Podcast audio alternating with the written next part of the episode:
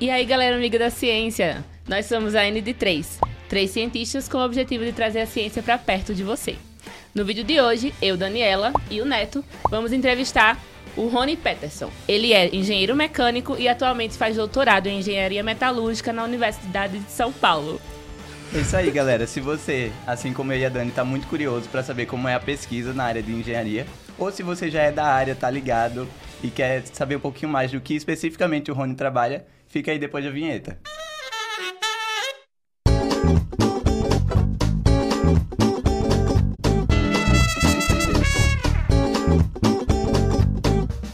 Tu tá em qual ano do doutorado? que então? Ixi, vai chorar, vai chorar. Então, vou chorar. Tópico ponto. próximo.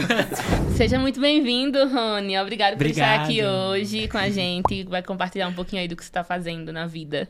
Pois é, um prazer estar aqui nesse quarto episódio, né? Isso, do podcast Isso. 23. Ai, Vamos arrasou. lá. Então, acho que a gente vai ter muitas dúvidas, porque a gente não, não é da área, a gente é de biológica, né? Acho que vai ser bom por isso, que vai ficar mais natural. Então, seguindo a pauta que a gente sempre traz aqui, vamos falar um pouquinho lá do início da carreira. Boa. Que, como é que tu escolheu? Assim, era um curso que tu sempre pensou em fazer? Como foi essa escolha? Assim, ah, você é engenheiro mecânico. Não, não. Não era um- uma coisa que eu pensava assim desde criança e tal. Foi mais, tipo, vestibular, né? Sei, vocês são de, eu sou de uma pessoa, né? Como vocês. Sim. E Aham. vocês.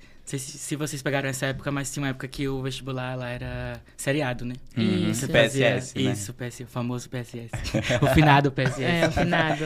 É, você fazia então uma prova no primeiro ano do ensino médio, um ano segundo e um ano terceiro, né? Uhum. E aí eu fui fazendo primeiro, segundo, terceiro, e quando chega no terceiro fica aquela dúvida, né? O que eu vou fazer? Será que minha nota vai dar pra entrar no curso que eu quero e tal? E eu sempre pensei em fazer direito. Era uma coisa que estava muito Aham. assim na minha cabeça. Mas aí no último ano eu decidi mudar. Falei, ah, não quero fazer direito, acho que não combina muito comigo, eu sou mais das exatas e... Aí eu comecei a pesquisar e encontrei engenharia mecânica, eu gostava muito de física já. Aham. E aí foi isso, fiz o vestibular para engenharia mecânica, passei. É, então meio que você já sabia, desde então. você já se entendia que gostava de exatas, né? Isso, Então é, já é. deu uma ajudada. E é que, assim, eu não sei se pra todo mundo é assim, mas a gente conhece muito da engenharia civil, né? Tipo, Sim. quando você pensa em engenharia, o pessoal vai logo e até entende um pouquinho do que o engenheiro civil faz. Mas o engenheiro mecânico, o que que essas pessoas fazem na graduação, por exemplo? Então, Como é a é, graduação? O engenheiro mecânico, né, a graduação em engenharia mecânica em si, ela é bem abrangente, na verdade. Eu imagino que como, como biologia, né, Uhum. tem diversas áreas, você pode estudar diversas coisas. Mas eu gosto de falar que o engenheiro mecânico, ele trabalha com, com a física mesmo, né, com o movimento, com as forças. Tudo aquilo que a gente estudou mais ou menos em mecânica, primeiro ano de física, a gente na engenharia mecânica meio que aplica isso na prática, né? Então, trabalha muito com estudo de forças para saber resistência de máquinas, aí daí você, da partir daí você consegue criar outras máquinas. Ah, dá para estudar também a parte de termodinâmica, aí entra mais tipo trabalhar com fluidos, trabalhar com calor, com trocas energéticas, né? Ah, tem uma parte também focada em materiais, que aí foi, foi meio que o, o lado que eu escolhi seguir depois, onde você estuda né, ali as propriedades dos materiais e como que eles se comportam para você fazer coisas a partir daí. Ah, e eu acho que é basicamente isso. A diferença de engenharia civil é que engenharia civil constrói prédios. né? Ai, eu ia falar isso. E o engenheiro mecânico, ele, eu acho que tá mais voltado assim para trabalhar com máquinas, com equipamentos. E na né? base, talvez, das coisas, né? Tipo, Isso. na base do que um- uma outra função mais, vai precisar mais na frente, sei lá. Ou não, nada a ver. Como assim? Não entendi. Tipo, na formação de materiais, vocês não... Ah, sim, sim. Entendeu? Entendi. Você falando agora de ciência de base, né? É isso, Tipo é. isso, é. Acho que materiais é mais ciência de base do que mecânica. Sim, Mecânica ah, é é. mais aplicada, né? Uhum. Mas é. Mas, por exemplo, é, a engenharia de materiais, né? Agora falando em engenharia de materiais, Uhum. é, ela é muito próxima da mecânica. Porque na engenharia de materiais a gente basicamente estuda os sólidos, né? Os, a matéria no estado sólido. Então você precisa conhecer como é a estrutura daquele sólido para você entender como funcionam as propriedades dele. E aí, a partir da mudança da estrutura, que você consegue né, modificar a estrutura, você consegue modificar as propriedades também. Então, isso antigamente era uma coisa que era estudada pelos engenheiros mecânicos, né? Assim, bem antigamente, Mas, né? assim, só di- diferenciando o, a engenharia de materiais e a, e a engenharia mecânica seriam, assim, duas grandes disciplinas paralelas, assim, com... Iguais, assim, de nível? Porque tem, tem graduação Ou de seria, engenharia tipo, de materiais? Tem, tem graduação em engenharia de materiais. Ah, Ah, tá. sim, sim. É porque as engenharias. Eu gosto de pensar que, por exemplo, antigamente não existia essas engenharias de ma- mat- materiais e. Uhum. Sei lá, hoje tem engenharia de minas, de naval, enfim, tem Uhum. diversos tipos de engenharia, né? Mas todas essas meio que são derivadas de alguma engenharia Base. assim, mais base. é. Só que a Eu diria que são mecânica, química, a civil e a elétrica, né?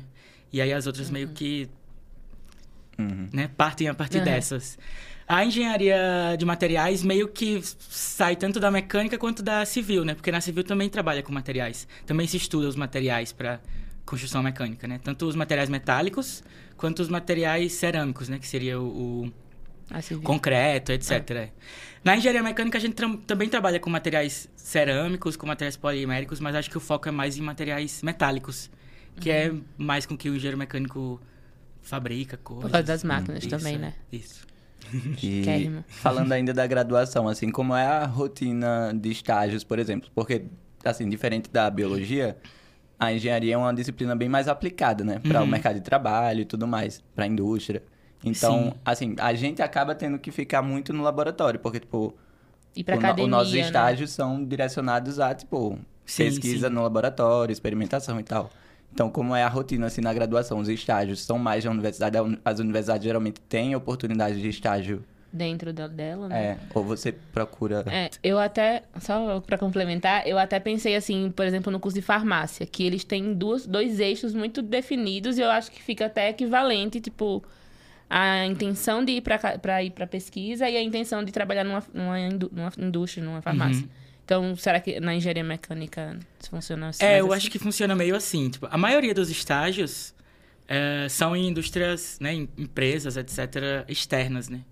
Que contratam ali o estagiário e tal, pra, pra ele ter a vivência, como é o, o, o trabalho mesmo, né, de engenheiro mecânico. Mas dá pra você fazer estágio interno também. Começa a conhecer e, né, faz algum estágio de algum projeto que tenha. Uhum. Dá pra você fazer estágio dentro da universidade se o seu foco for, por exemplo, a carreira acadêmica, né? É isso que eu ia perguntar. Mas quando o estágio é interno, geralmente é um estágio que também dá uma. Por ser um curso que puxa tanto essa questão empreendedora e de se jogar no mercado de trabalho, assim, é um curso, é um estágio que, na mesmo dentro da academia, ele dá um suporte mais nesse tipo ou ele fica mais voltado para academia mesmo? Que é que? Não, acho que fica mais voltado para academia. Quando você faz estágio Em, pes- em em pesquisa, em, Uhum. é, em iniciação científica, etc., eu acho que o foco é mais na academia mesmo. Uhum. Para você ter um foco mais no mercado de trabalho, você tem que estagiar fora, em empresa, em- empresas, né? Fora Entendi. da universidade. Lá na, gra- lá na graduação, é, vocês. Como é assim, por exemplo, seus amigos que formaram com você? Eles foram mais pra pesquisa ou eles foram mais pra indústria? Porque você é pesquisador, né? Sim, E sim. Você- o que, que você acha, assim, do, do- de quando você saiu de lá? Ah, não, eu acho que a maioria vai para a indústria mesmo. Na verdade, Eu fui. Na- não, não ia, não ia falar nem isso. Na verdade, eu ia falar que engenheiro hoje não é uma coisa assim que tem muito emprego, né, no Brasil. A gente tá bem, Uhum. bem sofrendo um processo de desin- desindustrialização muito forte, né? Então, tá bem escassa vagas, assim, para engenheiro. Então, eu diria que a maioria, assim, da turma não trabalha hoje com, como engenheiro em si, Uhum. né? Trabalha em outras áreas, tipo banco, ciência de É, dados, é etc. Acho que era só a Mas- gente biólogo. É, eu acho que várias áreas estão sofrendo com isso. É, né? Mas a maioria é, que sai, que tá empregado como engenheiro mesmo, tá em indústria, né? Poucas Uhum. pessoas que eu conheço que se formaram comigo estão na área acadêmica. E você se formou lá em João Pessoa ou já estava por aqui por São Paulo? Não, eu- eu me formei na UFPB, Aham. ah, graduei na UFPB e aí eu comecei o mestrado também na UFPB, fiz o mestrado lá, Ah, o mestrado foi lá. isso. E aí depois quando eu acabei o mestrado eu falei, vou pra São Paulo. Mas, Aí vem fazer o doutorado aqui. mas oportunidades, né? sim, pra- sim. Mas falando ainda dessa questão da graduação, a gente viu que você fez Ciência Sem Fronteiras, né? Sim, E, sim. só um adendo, para quem não conhece, é um plano do governo federal pra, de incentivo à pesquisa, Era, né? que foi, era, infelizmente foi encerrado, mas que eu acho que foi lá para lá por 2011, 2012, mais ou menos, que ele foi lançado. Foi nessa época Dois- mais no é início isso, que você 2000 foi? Por aí. Eu fui em 2013. Eu fui, eu acho que no terceiro ou quarto edital. Edital, né? É. Eu fui em 2013 e voltei em 2014. Passei um ano e três meses lá. Porque, na verdade, o Ciência Sem Fronteiras você passava um ano, né? Estudando na universidade que você foi, que você foi selecionado. Ah, mas aí eu fui pra fazer três meses de inglês também. Ah, Ah. Porque meu nível de inglês não Aham. era... Não, não, não atingiu o mínimo. Assim, Uhum. atingiu o mínimo, mas não era o, o necessário, né? Era, e era grande, o grande objetivo do programa, né? Tipo, em- tornar mais Sim, internacional a, os, a pesquisa do Brasil. Sim, sim. É. Ah, foi bem legal. Pra mim foi uma experiência assim, muito, muito diferente, muito engrandecedora.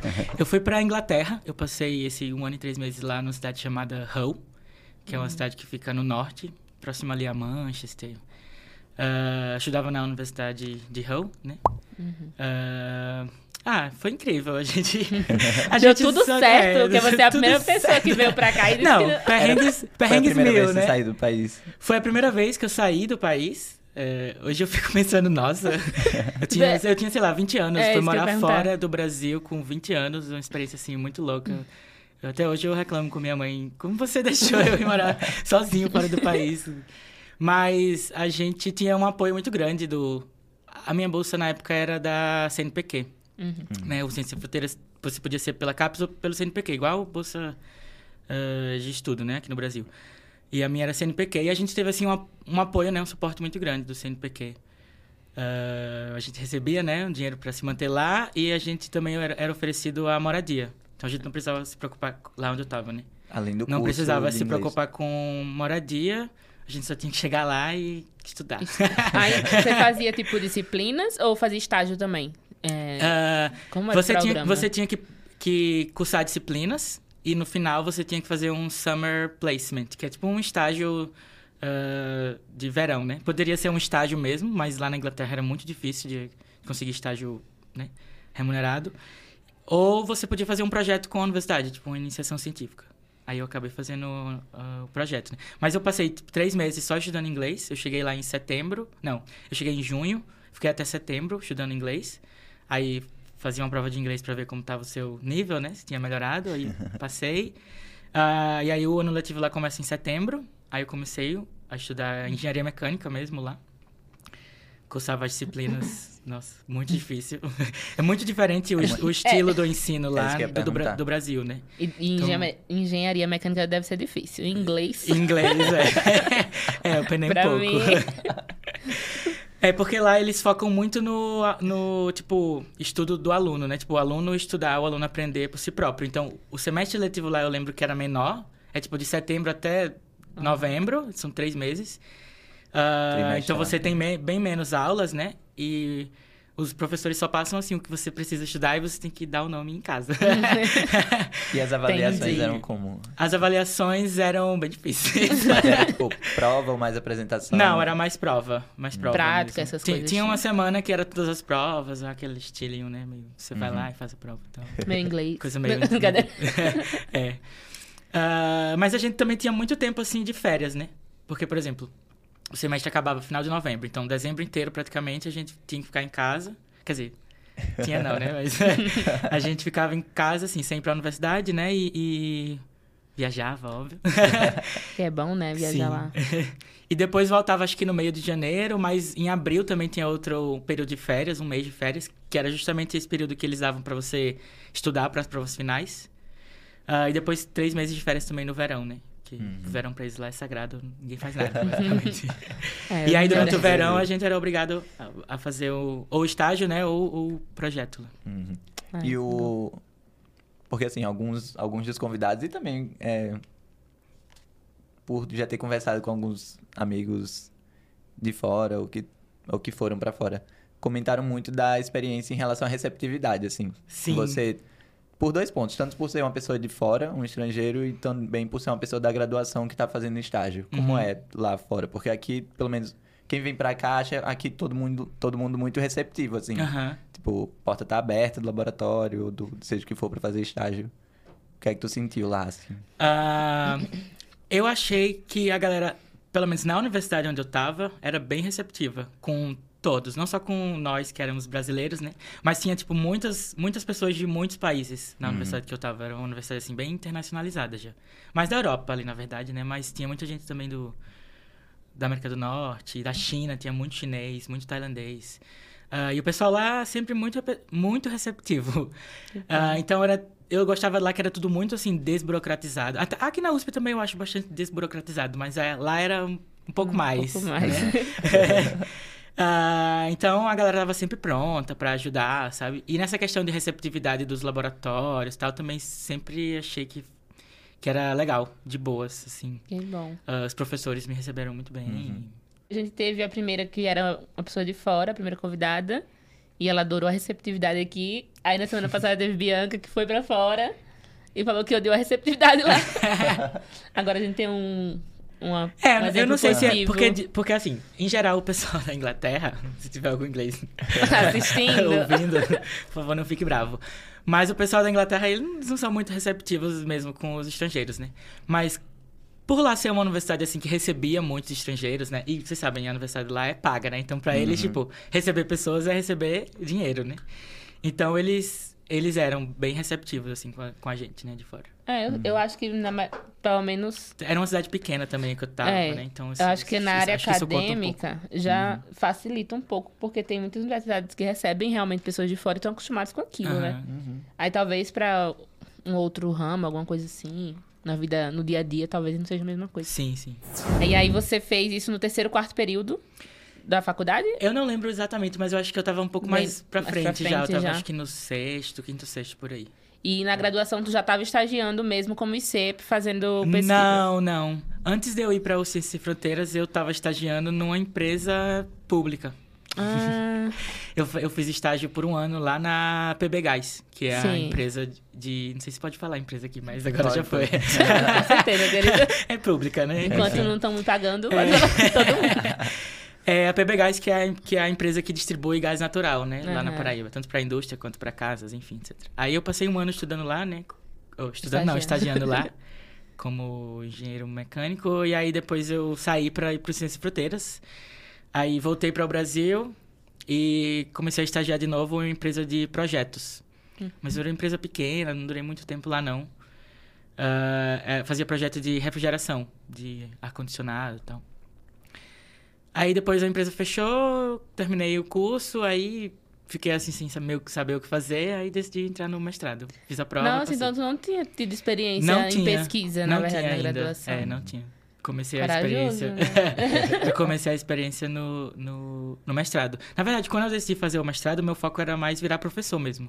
Ah, comecei é a, isso. é, eu comecei a perceber que eu gostava, né, de dar aula. Então, tipo, quando tinha seminário para apresentar Você na adorava. universidade, eu adorava. Nossa, era o meu momento de brilhar. Melhor slide da turma, melhor Era, era desse jeito. Aí depois eu. Aí eu acabei o curso e falei, ah, vou fazer mestrado, né? Vou tentar essa carreira. Ah, conheci uma amiga minha que fazia doutorado já. Quando eu conheci ela, meus olhos assim brilharam. que ela tinha a mesma idade que eu, já tava tipo no doutorado. Eu falei, nossa, essa menina é um gênio, eu quero ser igual a ela. Iane, beijo, Iane. Ai, bati no. Aí fiz a prova lá na UFPB, passei e pronto. E entrei nessa vida corrida. É corrida, né? Até... Acho É. que não tem nenhuma área que não seja corrida, assim. Essa É. parte de pós-graduação, né? Muito Sim, cansativo sim. e pouco remunerado. Sim, é. Poucos benefícios, vamos É. dizer assim. Mas a, a gente curto go- a prazo. gente- a gente é Mas safado, a gente gosta, né? Masoquismo real. é verdade. Tá, o mestrado a gente viu que você fez algo relacionado com energias renováveis. Isso, isso. Ah, isso nos interessa, né? Além É. de sermos biólogos, nosso podcast, nossos conteúdos querem trazer essa. Essa. Questão ecológica. é, né? sim, então aí é legal pra gente saber Legal. um pouquinho.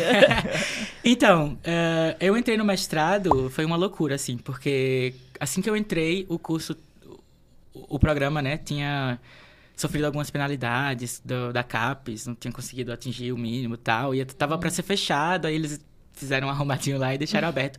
Mas o, o cara que eu tinha eh, escolhido para ser meu orientador, ele, tipo, não fazia mais parte do programa. Hum. Aí eu tive que ir atrás de outro orientador, né? Aí foi quando eu conheci a minha orientadora lá. Perfeita, professora Kelly. Ah, conheci ela na disciplina que eu comecei a, a cursar lá, né? De introdução, ciência dos materiais e tal. E aí, pronto, a gente casou assim, muito certo. Aí ela tinha esse projeto que trabalhava com superfície seletiva solar, né? Ah, e aí eu entrei no projeto e comecei a fazer minha, minha dissertação em, em, em cima disso, né? Então, a minha dissertação foi para estudar uh, um tipo de filme, né? Para coletores solares de aquecimento de água. Então, tipo, tem dois tipos de coletores solares. Tem o que são as células fotovoltaicas, que eles transformam a energia térmica na energia radiação em energia elétrica direto. E tem os coletores que são térmicos. Então, eles coletam a energia, a radiação e transformam isso em energia térmica para aquecimento uhum. de água. Pode ser para tanto para tipo chuveiro em casa uhum. ou pode servir também para criar energia a partir disso também ou usar em algum processo, enfim. Uh, e aí o que acontece? Uh, quando você tem um coletor solar, uh, ele vai coletar né, a radiação, aquela superfície, né? Tem que ser uma superfície que absorva bem a radiação. Mas ao mesmo tempo, quando você tem um material que ele absorve muita radiação, que ele aumenta a temperatura, quanto mais alta for essa temperatura, mais você perde energia também por radiação. Uhum. Né? Uhum. Porque os corpos eles tá têm essas características. Né? Isso é. Os corpos eles têm essas características de que quanto mais maior for a temperatura dele, mais radiação ele emite. Então é uma meio que uma faca de dois gumes. Você absorve muita radiação, mas você também tem muita perda porque a temperatura ali está alta. E a superfície seletiva ela justa, ela visa justamente contornar esse problema, né? Então é uma superfície que ela faz a seletividade dessa radiação. Ela absorve muito na faixa que ela tem a, que absorver que é a, a luz visível, ultravioleta, a luz que está ali na, na, radiação térmica, Sim. mas ela emite muito pouco na faixa da radiação térmica, né, de emissão uhum. térmica.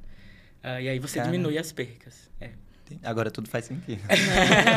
Nossa, juro, eu ainda não tinha feito o link em é, diferentes superfícies e essa questão da captação. Juro Sim. que eu não tinha feito o link até agora. E essas placas solares para, por exemplo, energia. Ah, eu uso energia solar na minha casa, a que converte, né? Sim. E ela, uma, uma só pode servir tanto para para absorver e transmitir energia térmica e solar para a mesma casa? Não, não. Poxa, São seria placas... perfeito, né? Gente, olha a economia. Vamos, vamos contratar um IC para estudar isso. Porque eu, eu, já... É, deve ser muito caro, eu nunca procurei saber como é que é, é implementar hoje, energia Hoje tá mais solar. barato, mais... hoje tá mais, tá mais em conta, mas é uma muito... tecnologia ainda em desenvolvimento, digamos. Eu fico muito chocada no quanto isso é pouco utilizado ainda, porque eu acredito que é um gasto muito menor, tanto de energia quanto e é melhor para o meio ambiente, né? E não é aplicado assim, por exemplo, essas grandes empresas sim, sim. deviam já tipo, implementar para conscientizar a galera, né? Sim.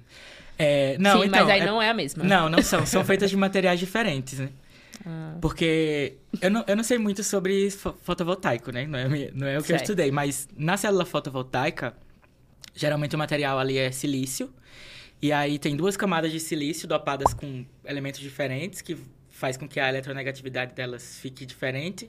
E aí quando a radiação bate, né, nessas placas que excita os elétrons ali dentro, essa diferença de materiais ali, que é uma diferença muito pequena, faz com que surja uma DDP, né, diferença de potencial, que aí é isso que gera uma corrente elétrica. Uhum. Aí Na... seria o, a troca, né, de isso, da é, energia que está sendo Isso, converte a energia radio... radiação, radiação em energia elétrica. Na, no coletor térmico, não. Ele só, só coleta radiação térmica, né? Aquece ali o material, que geralmente tem que ser um bom condutor. Então, um aço ou um cobre. Cobre é ótimo, mas o problema do cobre é que ele é muito caro, né? Então, geralmente não uhum. se usa uhum. cobre. Usa aço mesmo, que é o, o material ali mesmo da placa, né? Uhum. Uh, como ele é um bom condutor, ele recebe muito calor, né? E, e transmite, né, essa, esse calor para algum fluido que está passando ali uhum. dentro de uma bobina. uma dúvida pessoal. Que massa. Em relação a essa questão da, da radiação da luz, né? Tem diferença em relação à quantidade de energia nos diferentes espectros, na luz visível, no, Sim, no sim, tem. Tem. É que, na verdade, quando a gente fala. quando a gente fala em, em, radiação, a gente está falando em radiação solar, né? Coletar uhum. radiação solar. Então, a radiação solar que chega no Brasil, ela tem um, um determinado espectro, né? Ela tem alguns, algumas faixas, né, de comprimento. Vou explicar agora para o pessoal sobre radiação, né? Radiação é basicamente uma onda, né? Uma onda eletromagnética. Então, essa onda, ela tem um comprimento específico e uma frequência. Então, dependendo do comprimento da onda e da frequência, ela tem um nível energético maior ou menor. E aí o Sol, né, ele emite radiação, ou seja, emite diversas ondas em diversos comprimentos, em diversas frequências. E aí alguns desses comprimentos, eles conseguem, é, ele, ele o Sol emite mais do que outros, né? Uhum. Uh, e aí tem todo esse espectro, né, que a gente chama, que são todos os comprimentos de onda, e a gente consegue criar um gráfico assim com a quantidade de energia que o Sol está emitindo para em cima da, daquela Exato, para aquelas isso. E aí vai desde a luz infravermelha, né, até a ultravioleta, passando pela visível, que é uma faixa assim bem é. pequena, que é o que a gente vê, né? Então, por exemplo, a luz que a gente vê, ela tem um alternado radiação também, né? Mas a maior radiação térmica a gente não vê, que é do, do infravermelho, né? Ah, vem do infravermelho. Isso. Tipo, tentando puxar para essa questão ambiental, assim, tipo... Ah, sim, sim. O, o curso, tanto o curso da graduação quanto o... Após. Após, são...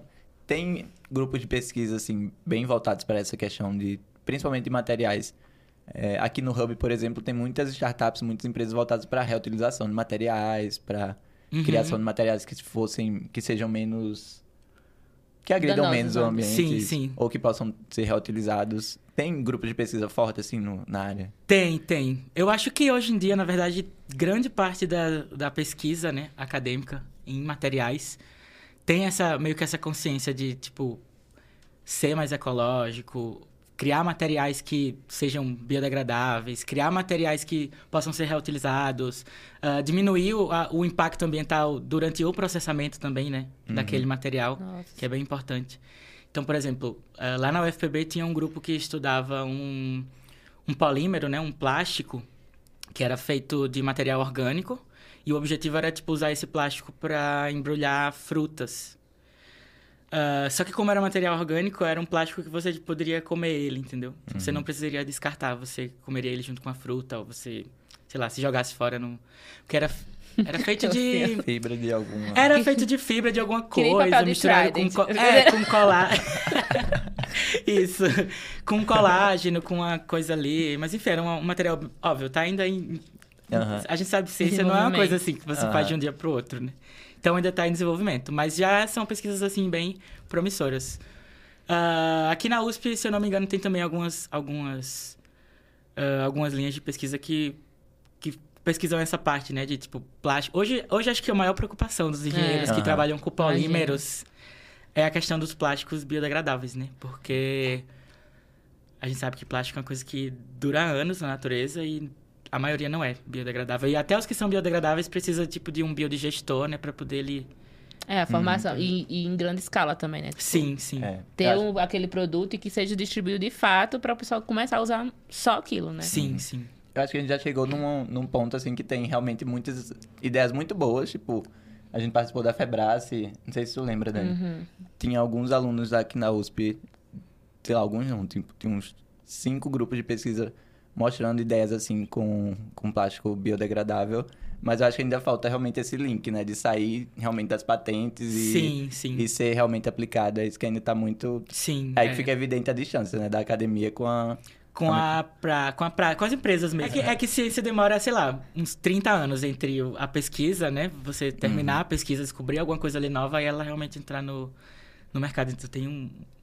Tem e aí um depois, tempo... o tempo todo que a sociedade vai aceitar, dizer assim, né? aceitar e dizer é, Isso, realmente. É. Porque a gente, hoje em dia tem muito, muita divulgação de científica. As pessoas têm um básico de consciência, mas o mais fácil sempre vai ser o que vai ser escolhido, né? Sim, sim. Ah, isso é complicado mesmo. É, e geralmente o mais barato também, né? É, então tem que tem arrumar um jeito também. de baratear essas coisas. é, eu, eu dei uma pesquisada assim no Google, né? Quando você é nosso convidado. É, o que um engenheiro de materiais faz? Ah, vamos lá. Aí tinha lá, faz materiais. Lembrando Aí... que é diferente no pois início, é. gente perguntou outra coisa. Justo. perguntou de engenheiro mecânico. É, agora é, eu quero verdade, saber verdade, o, o engenheiro... Porque aí pegando esse, esse gancho de, tipo, se realmente é, vocês criam materiais a partir de matérias-primas, se tem isso de usar uma matéria-prima do meio ambiente, entendeu? Pra ser uma coisa biodegradável. Sim, sim. Depende do material, tem material que não tem jeito de ser uma coisa. Tá. Coisas do É, tipo. eu, vou, eu posso falar primeiro sobre como foi essa transição da engenharia mecânica para materiais, né? Porque Fica eu à já, vontade. já linko com a explicação. Tá bom, fica à vontade. Quando eu, quando eu fiz o mestrado, o, a minha área de concentração era processos de fabricação e materiais, que é uma das áreas né, que você estuda ali na engenharia mecânica. Então, você vai estudar, tipo, como processar os materiais para criar as coisas que você quer. Então, você estuda processos como usinagem, soldagem, conformação, né? Então, você estuda ali como que os materiais eles se comportam e como você pode meio que modificar a forma deles, né, para criar aquilo que você quer. Só que quando você estuda materiais, você estuda basicamente uh, a estrutura do material, né? Então, o, o engenheiro de materiais ele vai estudar basicamente isso, a estrutura do material. Então, você pega um material, você pega um metal, você começa a estudar como que os átomos estão organizados ali naquele metal e como que isso influencia nas propriedades dele. Então, por exemplo, os metais são duros, os metais são condutores, porque ali a gente tem ligações do tipo metálica, que são Uh, você tem os átomos, né, tipo, juntinhos uns do outros, e os elétrons, eles ficam compartilhados entre todos os, os átomos. Uh, e aí, dependendo de como você modifica a estrutura desse material, você consegue modificar também as propriedades dele. Uhum. Então, o engenheiro de materiais, ele estuda basicamente isso. A estrutura do material, relaciona isso com as propriedades, e quais são as modificações que você pode fazer, quais são os tratamentos, né, quais são os, Uh, como você pode mudar aquela estrutura para obter propriedades diferentes que, que sirvam para alguma aplicação que você queira. Uh, então, tem basicamente três tipos de materiais que são estudados nos, nos, né, pelos engenheiros de materiais. Uh, os metálicos, que aí são... Eles são definidos como, né, mater, primeiro, materiais que têm átomos metálicos e cujas ligações são metálicas. os cerâmicos, que são materiais que possuem ligações do tipo covalente e iônica. Uh, e os polímeros, que aí é caracterizado por cadeias poliméricas, cadeias orgânicas, né? Então, uhum. você tem ali carbonos, né? Diversos carbonos, só que macromoléculas. Uhum. Moléculas com muitas quantidades de carbono. E aí elas se entrelaçam entre si e formam os polímeros, né? Uh, acho que é basicamente isso que faz um engenheiro de materiais, né? Que pesquisa, basicamente, né? Um engenheiro de materiais. Então, pra, se você for trabalhar né, como engenheiro de, materia de materiais, você pode, por exemplo, trabalhar numa siderúrgica, onde você vai estudar ali os, né, os, os, os metais que estão ali, como fabricar aqueles metais, né? Uh, dá, você estuda também, por exemplo, como coletar né, esse material da natureza e processar ele para ele virar realmente uma matéria-prima uhum. de interesse e, e tal. É todos os níveis, né? Desde a obtenção, a Isso. utilização e melhoramento. Já, exato, né? exato. É. Massa. É. Nossa, muito massa. É. e, e, desses três, desses três grandes grupos, tu se, sempre foi na área de metálicos. Na verdade, na verdade, assim, essa designação é mais didática, né? Assim, pra gente identificar mais ou menos o que é. Mas no mestrado eu trabalhava com material que era um cermet. É tipo uma mistura de metálico com cerâmico. Hum. Porque ele tinha partes do material que era metálico e tinha partes que era cerâmico. E no doutorado agora eu estou estudando mais com cerâmicos mesmo. Mas é porque como eu trabalho com filmes finos, o material que está ali é ligações covalentes, aí a gente considera como cerâmico. Mas o substrato é metálico. Ah, tá. tá. Porque já... é, então... É porque ele trouxe algumas amostras para aqui pra gente. E na minha cabeça era tudo metálico, porque parece metal. Mas então boa parte desse material aí é cerâmico, por exemplo? O substrato é metálico. Então, por exemplo, isso aqui é ah. um dos ah. substratos. Isso aqui é total, aqui total metálico. Mas esses outros aqui, ó, o substrato deles é, é. igual. É, né? A parte de baixo é igual. E o filme que está depositado em cima deles é um filme cerâmico. Ah, Calma, entendi. isso aqui tem cerâmico também? Não, Não, aí é só metálico. É, né? é isso. Pesadinho, né? É um, é, é um só metal aço, né? mesmo. né? É um aço, ah. é. Sim, peraí. Metal e aço. Tu entendeu? Não, aço... Ele usa um substrato. Assim, eu vou explicar pra ver se, vai, se ficou tá, claro. Vai. Ele usa um substrato metálico, mas o que ele tá. O foco dele é. É, é estudar o filme que tá em cima, isso. isso. Que é, é que tem uma composição cerâmica. Então ele meio não, que estuda a interação das isso duas. Isso eu entendi. Aquele ali é como se fosse a peça sem nada. Assim. Isso, uhum. isso. Eita, isso é Olha, belíssimo. Entendi, né? ele é. Como é que fala? Furtacô. Furtacô.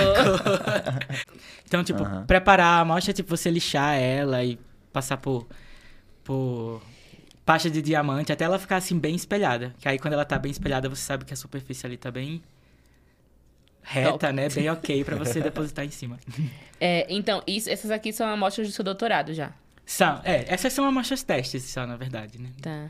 Tá. E, Mas e é basicamente do... isso que eu faço. Eu quero falar. seu doutorado É estudo comparativo entre revestimentos de WCACH depositados através de técnicas PVD e PECVD. E É aí PS agora. PVD e PSVD. PSVD? PSVD. CVD. É. É, eu fiquei. Sabe, eu fiquei pensando como é que eu ia falar. Se era PEC ou se falava. Vamos lá, vamos do, vamos do início. Bom, e agora minha mãe tá assistindo lá em casa e eu quero que você explique pra ela entender. esse título. Vamos lá, vou, vou explicar meu doutorado. Bom, primeiro que eu trabalho com filmes finos, né? A gente já vem falando de filmes finos aqui desde o início. Quando eu trabalhava no mestrado, eu trabalhava com filmes finos também, só que era filme para revestimento de coletor solar, né? Ah, então, o filme fino, para vocês terem uma É, noção, né? Para pra vocês terem uma ideia, é uma película muito pequena que é depositada sobre um substrato. O substrato é tipo uma peça ou alguma coisa que você vai usar ali, mas você quer melhorar a superfície daquela peça. Ah, e o filme fino, ele tem em torno de, sei lá, poucos nanômetros. Vocês têm noção do que é um nanômetro, né? Aham. Um na- vamos, explicar para o, público, É né? Um na- imagina, tipo, um centímetro. Um centímetro é basicamente a largura, assim, do seu dedo, né? Aham. Se você dividir isso em 10, dá um milímetro. Então, você imagina um centímetro assim dividido em 10. Essa divisão é um milímetro. Se você pegar um milímetro e dividir por mil, vai dar um micrômetro. Então, imagina aí, esse, esse tamanho, aí. muito pequeno, dá um micrômetro. Se você pegar um micrômetro e dividir por mil, aí dá um nanômetro. Nossa, é muito fino. então, é tipo assim, muito fino. Um filme, um filme desse tem em torno de, sei lá, 200 nanômetros. Vocês já assim, preparam ele em fina. cima da, da peça? Porque como é que vocês vão preparar e colocar em cima da peça? Não, então, Não, ele é, é depositado né? através dessas técnicas que você falou aí. PVD Ah, e já vai, PSVD. ele vai sendo montado em cima da peça já. Isso, ele, vai ele é depositado, na verdade. Vou explicar como é. Vai, vai. É ju- justamente entender, tipo, essa, a eficácia dessa deposição nesse material. Sim, sim. Ah, no- é. aí, no caso, na verdade, tá- né, na verdade, o estudo, o meu estudo em específico, ele visa analisar o filme, né, que está sendo depositado, Uhum, e tentar melhorar a técnica para melhorar as propriedades do filme, entendeu? entendi. Porque quando você faz um depósito de um filme, ah, dependendo dos parâmetros que você está usando ali naquela deposição, as a estrutura do filme vai ser diferente e as propriedades dele vão ser diferentes. né? Então você ajusta os parâmetros da técnica para ajustar a estrutura e as propriedades do filme. Vou falar sobre o filme, aí eu explico a Vai. técnica. tá. Esse, esse filme que, é, que a gente tem aqui, na verdade esse não, né? Esse aqui é outro, mas esse aqui. Ele é um filme que tem carbono e tungstênio. O carbono é um material, assim, universal, né? então, o carbono ele pode ser organizado de diversas formas. A gente pode ter carbono na forma de grafite, por exemplo, que aí é carbono puro, só que as ligações químicas, do jeito que elas estão organizadas, são de uma forma. Ah, e a gente tem, por exemplo, o carbono na forma do diamante, que aí as ligações químicas são tetragonais, são de outra forma, e aí isso faz com que o diamante seja um material muito duro e muito frágil ao mesmo tempo, e o grafite ele é um material mais dúctil, né, que a gente chama, ele é mais ele é mais mole, ele, é- ele não é tão duro, né, não tem a dureza do diamante. O diamante a gente fala que ele é o material que tem uma das maiores durezas. né? Hoje não, porque a gente tem materiais muito avançados, mas ele já foi considerado como um material que tinha a maior dureza por muito tempo. Ah, então você vê que só dependendo do tipo de ligação química que tem ali, né? ah, muda muito as- a, propriedade dos materiais. Aí a gente tem o grafeno, que é tipo uma- um grafite, só que só uma folha, né? de- A nível atômico, assim. Tem o fullereno, enfim, tem diversos tipos de, de formas como o carbono ele se organiza ali para criar diferentes materiais, né? E aí os cientistas começaram a estudar e tentaram depositar um dia um carbono que ele não tivesse forma, que ele fosse totalmente aleatório, o jeito como ele se organizasse. Que é o que a gente chama de carbono amorfo. Ou seja, é um carbono que ele não tem uma estrutura bem definida ali. Ele tem ligações, mas os átomos estão todos embaralhados ali. Ah, isso traz algumas vantagens. Por quê? Porque ele é um material que ele é muito... Ele tem uma dureza, assim, muito alta. Por isso ele é chamado de diamond-like carbon. É tipo carbono tipo diamante. Não é um diamante, mas é como se fosse tipo diamante. Ah, mas, ao mesmo tempo, ele também é um material que pode se ver ali como uma matriz mais dúctil, entendeu? E, enfim, tem diversas vantagens. E aí, no, meu, no filme que eu estou estudando... ah, ah, ele tem também um coeficiente de atrito menor também, isso facilita em algumas aplicações, que é justamente a aplicação que eu, que eu estudo, que é para essas peças que estão em, tipo, contato. Então, você tem, por exemplo, uma engrenagem que ela tá ali, duas engrenagens em contatos, você tem que, na superfície ali daquela engrenagem, você vai ter um desgaste muito alto, porque precisa ter um material ali, né, que seja resistente e tal. Ou então, por exemplo, enrolamento. Você sabe o que é um enrola- um rolamento? Rolamento é tipo uma peça assim que tem umas Tipo bolinhas de de metal. rolimã, né? Isso, É, tem é. uns me- umas bolinhas de metal dentro, você gira a parte de dentro e ela serve pra você colocar, por exemplo, um eixo aqui e ele Aham. girar sem, sem ter atrito, né? Só que mesmo assim tem atrito nessas bolinhas, né? E aí se você revestir essa, essas bolinhas, né, com um material ali que seja bem resistente, ajuda nas propriedades de, de, de atrito e de resistência também. E aí a- o meu doutorado é justamente para estudar esse filme, né? Que na verdade já foi desenvolvido, mas precisa de melhorias, né? Uhum. Você desenvolveu? Não, não fui eu. Foi Tá. um cara chamado Vovodan, em 97. Ah, Faz uns entendi. 20 anos. aí. Caraca. É. 30 anos quase já. É. Pois é. Ah, Mas... eu, eu já ia perguntar da, da aplicação, mas aí você já falou, tipo, pelo que você falou, tipo, Ah. Isso, é. aplicações infinitas, né? Porque Isso tava... é, isso é.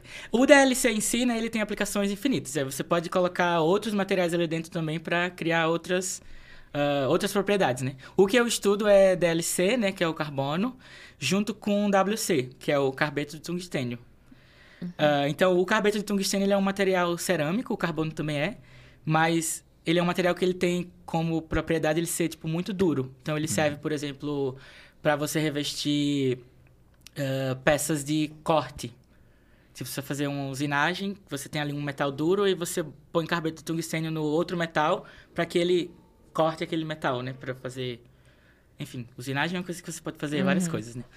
E aí, quando você mistura esse tungstênio com o DLC, ele cria uma propriedade que é o seguinte: ele, ele vira meio ali que uma superfície camaleão. Então, tipo, o DLC, ele é um pouco mais mole, mais dúctil, e o tungstênio, ele, o carbeto de tungstênio, ele é bem duro.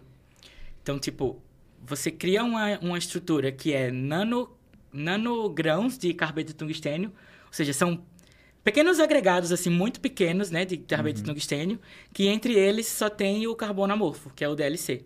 Aí o que acontece? Quando essa, quando essa superfície, ela tem algum impacto ali, ou ela sofre uma força maior do que ela aguenta, em vez de ela romper, em vez de ela quebrar, ela se deforma, porque o, a parte que é amorfa, ela deforma, e a parte que ela é carbeto tungstênio, que é mais dura, ela continua intacta, né? É meio que se adapta. Ela assim, meio que se pra- adapta, exato. E não quebra. Exato. Muito massa. É, isso a nível superficial, né? Ah, Isso em 200 nanômetros. Isso, de- exato. De espessura. Exato. E aí também tem essa, essa questão de aumentar, o, diminuir o coeficiente de atrito, né? Pra diminuir o, o desgaste ali entre essas peças. E aí, como que a gente. Agora vamos passar pra parte de como que a gente faz esse filme, né? É. Você- falou que tem duas técnicas aí, né? A PVD e a É. CVD. PCD. PSVD. PSVD. É, a PVD é o que a gente chama de Physical Vapor Deposition, é a deposição de vapor físico. Então a gente tem um reator lá no laboratório que a gente põe um, um alvo. Um alvo é basicamente um, um disco assim. Feito do material 100% puro. 100% não, né? Mas é tipo assim, 99,999% de pureza, né? Tungstênio. Ah, e é uma técnica que a gente chama de magnetron sputtering. Então, você põe esse alvo lá, você põe uma determinada corrente, e essa corrente, ela cria um plasma dentro daquele reator. E esse plasma, o que, que ele faz? Ele tem, tem um gás lá dentro que é não reativo, que é o argônio. Ah, esse plasma que está criado ali é tipo uma grande sopa. O plasma é uma grande sopa, assim, de átomos, né? De, de cátions que estão ali ah, dentro do reator. Esses átomos, eles começam a bater nesse alvo e desprender átomos de tungstênio que estão ali naquele alvo. E aí esses átomos, eles caem por gravidade e se depositam na superfície do substrato que você põe aqui embaixo, a uma determinada distância. Essa é a técnica Chiquérrimo. PVD, né? Ela serve Tá. para para usar, ela serve quando você tem um alvo metálico. A técnica PSVD, ela é bem semelhante. Eh, ela é a Plasma Enhanced Chemical Vapor Deposition. Então, é vapor de é, deposição de vapor químico ah, assistido por plasma. Então, você tem também ali aquele alvo, você pode ter aquele alvo, né? Por isso que ela é PSVD. Ah, só que você também põe um gás reativo ali dentro. No caso, a gente põe um hidrocarboneto. Pode ser o metano, pode ser um acetileno. Que no hidroca- hidrocarboneto tem carbono, né? E aí, quando você quando tá acontecendo lá a reação, né, que o plasma tá ligado, ah, o argônio ele puxa os átomos de, de tungstênio, Tungstênio. eles se juntam com os átomos de carbono e são depositados. E aí o filme fica essa mistura de carbono e tungstênio. O carbono, ele, ele vem desse, desse processamento também? Ele é isso, ele esse, vem do gás. Esse amorfo, Do esse tá DLC? plasma. Isso é.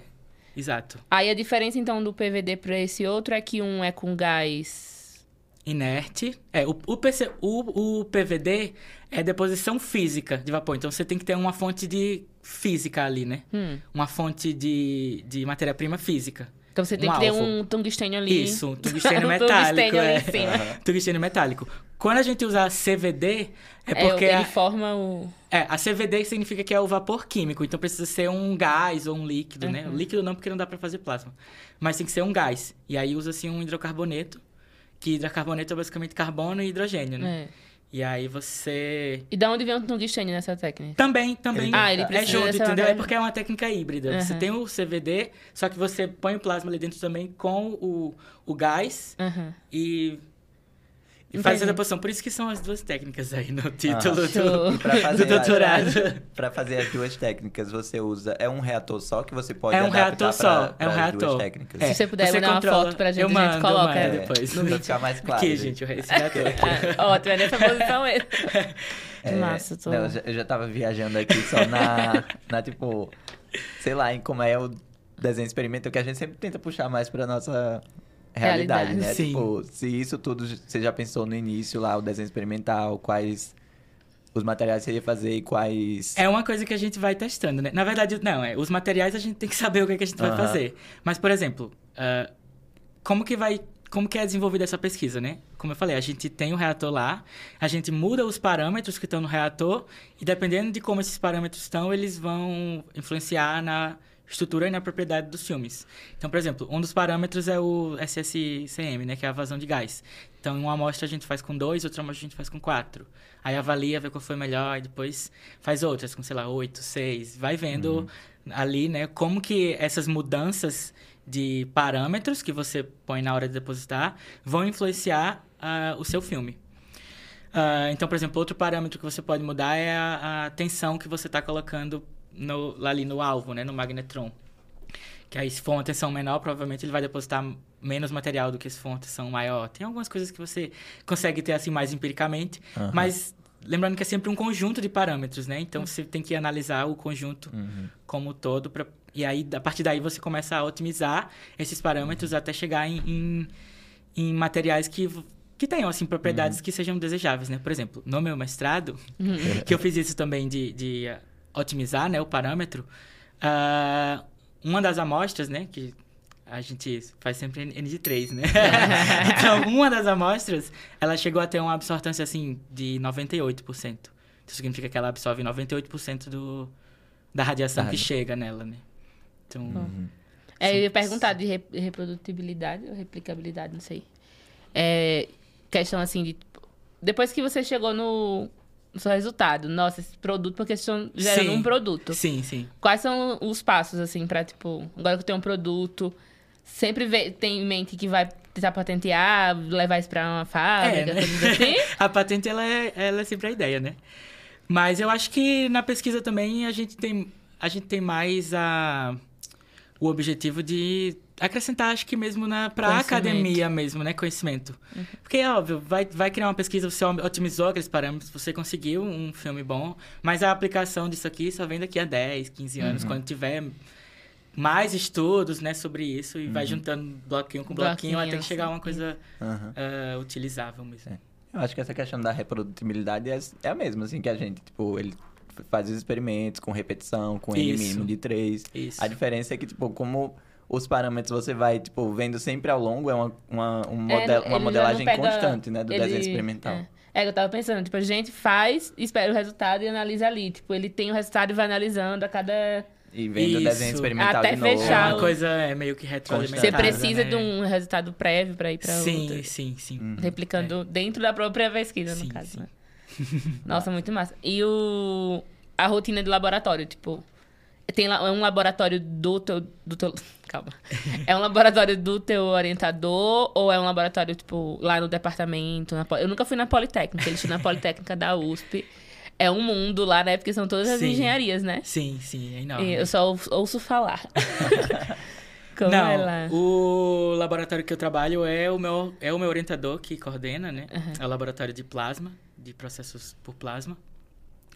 Ah, é basicamente o laboratório onde tem o, o O reator. reator. lá, né? Então, a gente tem o reator lá, a gente chega, usa e depois ah, tem a parte de você fazer a caracterização dos filmes, né? Porque você tem que depositar o filme, né? E depois disso você vai estudar aquele filme que você depositou. Então você vai caracterizar. Então você vai levar no microscópio para ver como que tá a estrutura dele ali, né? Aquela parte qualitativa que você Isso, é. né? Você faz a parte qualitativa e você faz a parte quantitativa também. Que aí é medir, por exemplo, o teor de carbono, o teor de tungstênio que tem ali naquele filme. Você mede as propriedades mecânicas, você mede o coeficiente de atrito. Então, tudo isso, na verdade, fica meio que espalhado, né? Pela universidade, pelos diversos departamentos. E aí, ah, eu digo que eu tenho um laboratório que a gente faz lá as deposições, mas os outros são em diversos laboratórios, dependendo do equipamento que tem em cada laboratório para fazer aquela caracterização, né? Então, por exemplo, micros- microscopia eletrônica é uma coisa que a gente tem lá no, no departamento de, de materiais metalúrgica. Mas tem outras, outras técnicas que só tem em outros departamentos, tipo departamento de engenharia mecânica, departamento de minas, departamento Eles de fazem muita colaboração? Ou Sim, sim, nessa área, bastante. assim? Bastante, bastante. Vem muita gente dos outros departamentos para usar, né, os, Uhum. os equipamentos lá no na metal e materiais, e a gente também usa muito o equipamento dos outros departamentos também. É que ciência é uma coisa colaborativa, né? Não dá É. pra fazer sozinho. Então, Não dá mesmo. ciência é uma brincadeira de várias pessoas. Mas a gente Bianca. Chaves JP perguntou quais as principais atividades do engenheiro mecânico Hum. e onde ele pode atuar. Então acho que a gente. É, o engenheiro mecânico, na verdade, ele pode atuar em diversos cantos, né? Mas a principal atuação dele é na indústria mesmo. Então, desde você projetar, né, criar máquinas e produtos, quanto você trabalhar na manutenção, na parte de manutenção, você pode trabalhar na parte de produção também, né? Ai, gente, então é isso. É isso, Rony. Passou rápido, né? Nosso Ai, tempo né? Foi- deu, foi legal, é, gostei. Eu também adorei, muito obrigada. A gente vai colocar as fotinhas das, das várias placas Pra galera ver lá com de seus casa. biofilmes. Não, filmes. Filmes finos. Filmes finos. Então, Rony, reatores. tudo. Brigadão por ter compartilhado um pouquinho da sua trajetória acadêmica e da sua história. Eu que agradeço pelo E convite. do foi uma conhecimento. honra. Foi uma aula. Pois é. Foi Deu pra pegar legal. algumas coisinhas assim pra fazer o link com a área da gente, É, mas assim, muita coisa realmente nova. Brigadão mesmo. Ah, eu que Foi agradeço. Espero poder voltar aqui depois pra falar sobre Sim. outras coisas. Então, obrigada a você, ouvinte, que ficou até aqui. Se gostou, deixa o like, comenta o que você mais gostou. Se inscrevam no canal do YouTube, ND3. Segue a gente no Instagram, arroba ND3 underline, underline. E também estamos nos principais tocadores de podcast, Spotify, Deezer, como ND3Cast. Segue a gente lá para ouvir esse e outros episódios. Terminamos por aqui e esperamos vocês no próximo. Valeu, Tchau. galera.